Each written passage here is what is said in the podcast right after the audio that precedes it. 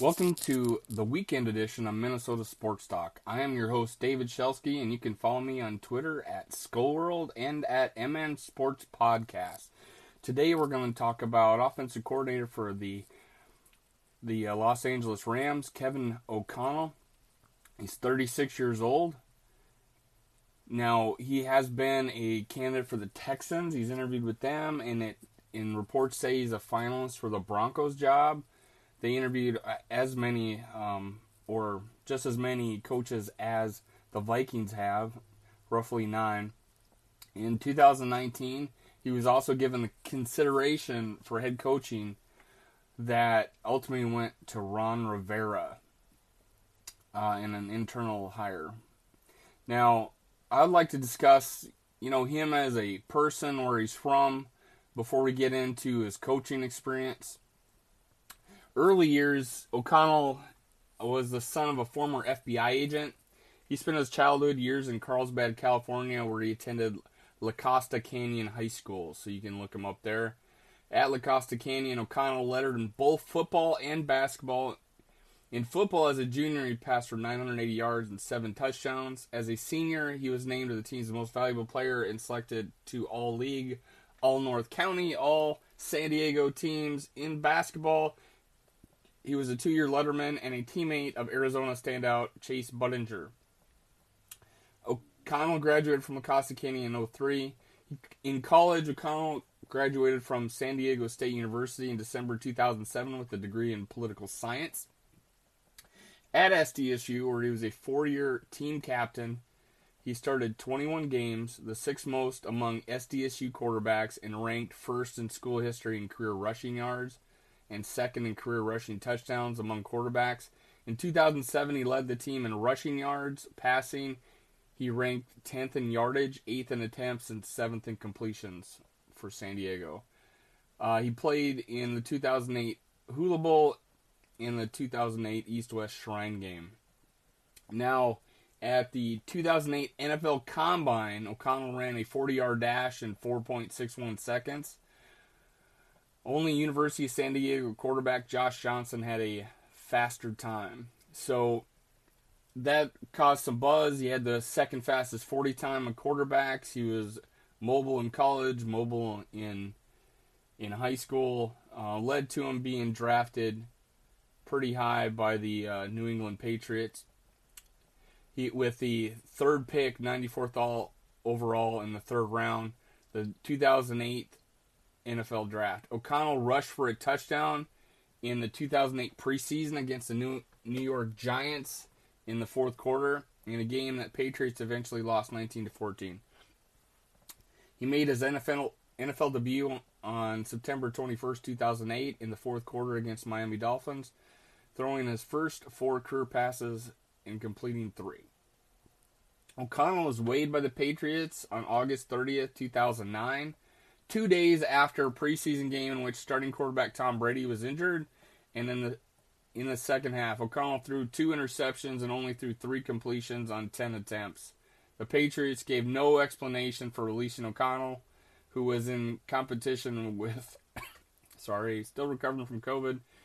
Uh, might cough a little bit during the, and take a few drinking breaks during this podcast. Um, who was in competition with veteran quarterback Andrew Walter signed after his release from the Oakland Raiders and undrafted free agent rookie Brian Hoyer at Michigan State. So Andrew Walter signed from Oakland Raiders, Brian Hoyer from Michigan State. For the Patriots, uh, uh, two games played, four for six, 23 yards, 73.6 QB rating in regular season play. Only those are the only recorded stats of his uh, career. O'Connell was claimed off of waivers by the Detroit Lions as September 1st, 2009.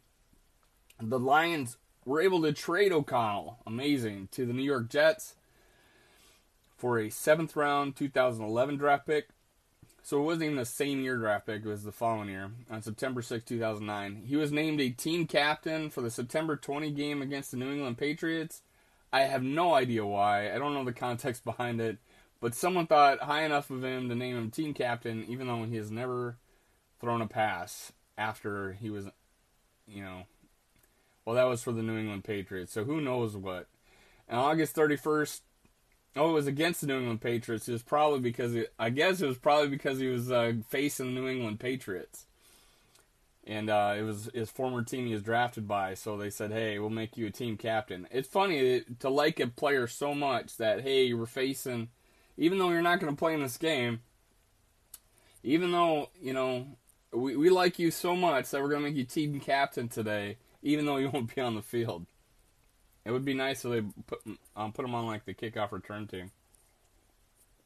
On August 31st, 2010, New York would release O'Connell following his departure. O'Connell found that he had torn a labrum, torn labrum in his throwing arm, an injury sustained during preseason. The injury required surgery. That seems to be a lot of cases of the OCs that I'm talking about. They're former quarterbacks. They seem to ended their career somehow. Following the release, the New York Jets re-signed, the New York Jets re-signed O'Connell to a two-year deal. He had been placed on the injured reserve list. He was later released again in July 29, 2011. On in August 2011, O'Connell signed with the Miami Dolphins, but was waived by September. O'Connell was signed to the San Diego Chargers on July 29, 2019, to serve as an emergency backup in the Chargers practices with Charlie Whitehurst suffering an injury and Kyle Boller announcing retirement for the league. He was released in August 2012. This is similar to what we did with Sloter uh, this year with the COVID protocol. We uh, brought him back and released him as soon as the game was over. As a coach, uh, 2015 Cleveland Browns quarterbacks coach, 2016 San Francisco 49ers special projects. Hey, that's uh sounds familiar. Uh, Kwesi Adofo-Mensah was part of that group. 2017 Washington football team quarterbacks coach. 2018 Washington football team quarterbacks coach passing game coordinator. Moving up the ranks, 2019 Washington football team offensive coordinator. Now he was up for the head coaching job, as I said, in Washington. Um, just internal consideration, but it went to Ron Rivera. 2020 2021 Los Angeles Rams offensive coordinator. That is his current position. Now Sean McVay is the head coach, and and although I did see some article saying that Sean McVay or that Kevin O'Connell has a lot to do with uh, game day, you know, play calling.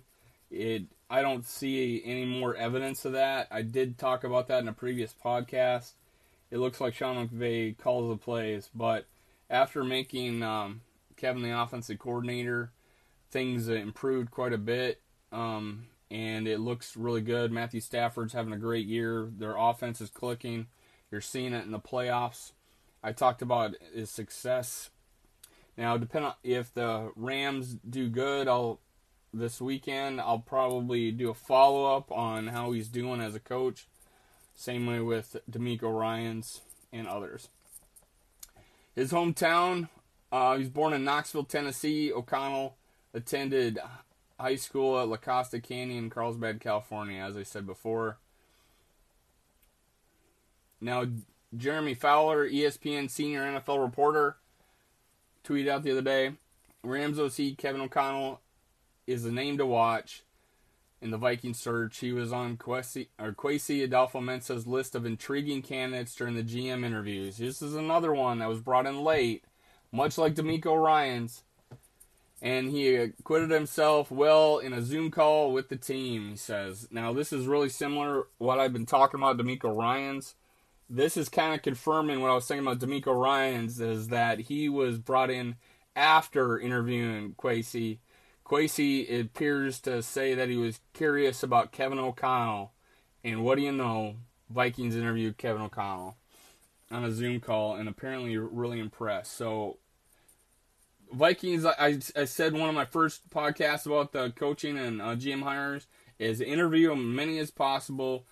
You'll find like this that these coaches will mention other coaches or GMs will mention coaches they're interested in and it'll spur interest and it's someone you can bring in and maybe maybe be a guy you bring in down the road especially say if they do get a head jo- coaching job don't pan out but still are a great offensive or great defensive coordinator you could bring them back to be your OC or your DC in the future because you were you were impressed by them in a, your head coaching interview in in previous years so this is just cataloging. Honestly, this is great. I love it. I love the fact that we we uh, we scoured the coaching market and we took advantage of asking these GMs the job. This is probably why Poles and Mensah were were finalists is because they talked about who they thought was going to be a good coach and who they would interview. And I believe that's probably why um, they brought them in, um, or as a finalist, or tried to. At least Poles didn't make it. He signed with the Bears. Now, Greg Beacham with the Associated Press was port- reported this. He's got his uh, finger on the pulse of the Rams. The thing about Kevin O'Connell is he's been at the controls of the Rams offense in almost every way, except actually calling the plays for two years which makes him the guy who's seen what Sean McVay does and what makes the Rams so successful over the last five years. And there's only a handful of guys in the world who can say that. Three other assistants who can say that are currently head coaches of other of their own teams, and two are still in the playoffs along with Sean McVay. So the pedigree is impeccable. There's no doubt that Kevin is the next guy in that lineage. Now, there's a lot to say about Kevin O'Connell, um, where he's been, who he's learned from, organizations he's played, uh, he's coached for.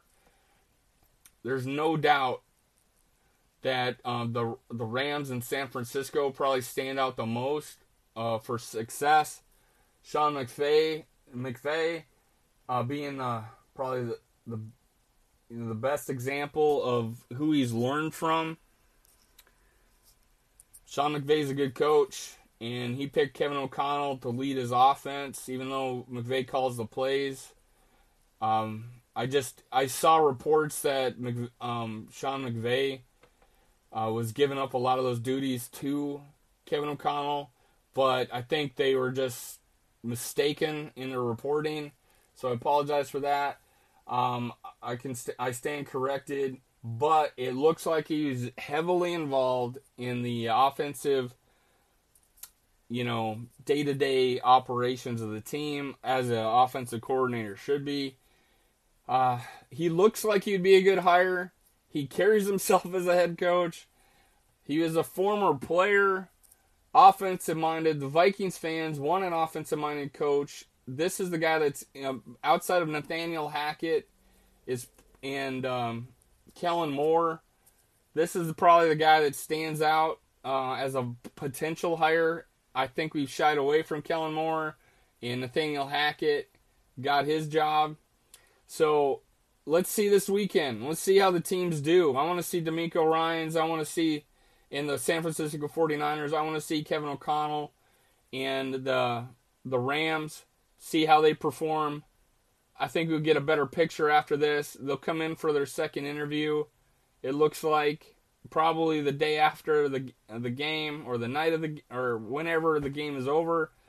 It could happen. We did that with DeMeco Ryans. Um, as soon as uh, as soon as the they beat the um, as soon as they beat the Packers, they they had him on a, a call and were interviewing him. He impressed.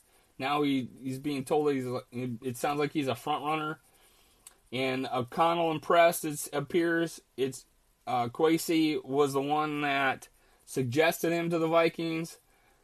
So hey, this may be the for those who wanted offensive coordinator and still do as a head coach for the Vikings.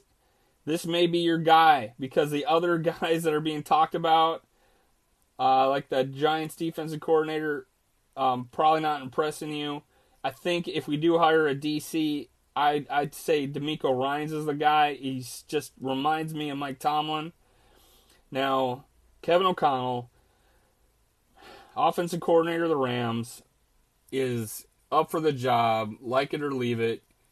I appreciate talking to you today. Thanks for listening. Thank you so much for helping me start my podcast career. I had a banner week last week. I love it. Thank you so much for all the fan clubs that are listening to me out there. I appreciate you. Uh, thank you, and I hope I hope to uh, entertain you over these next years. Um, I appreciate it. Thank you, and have a great day.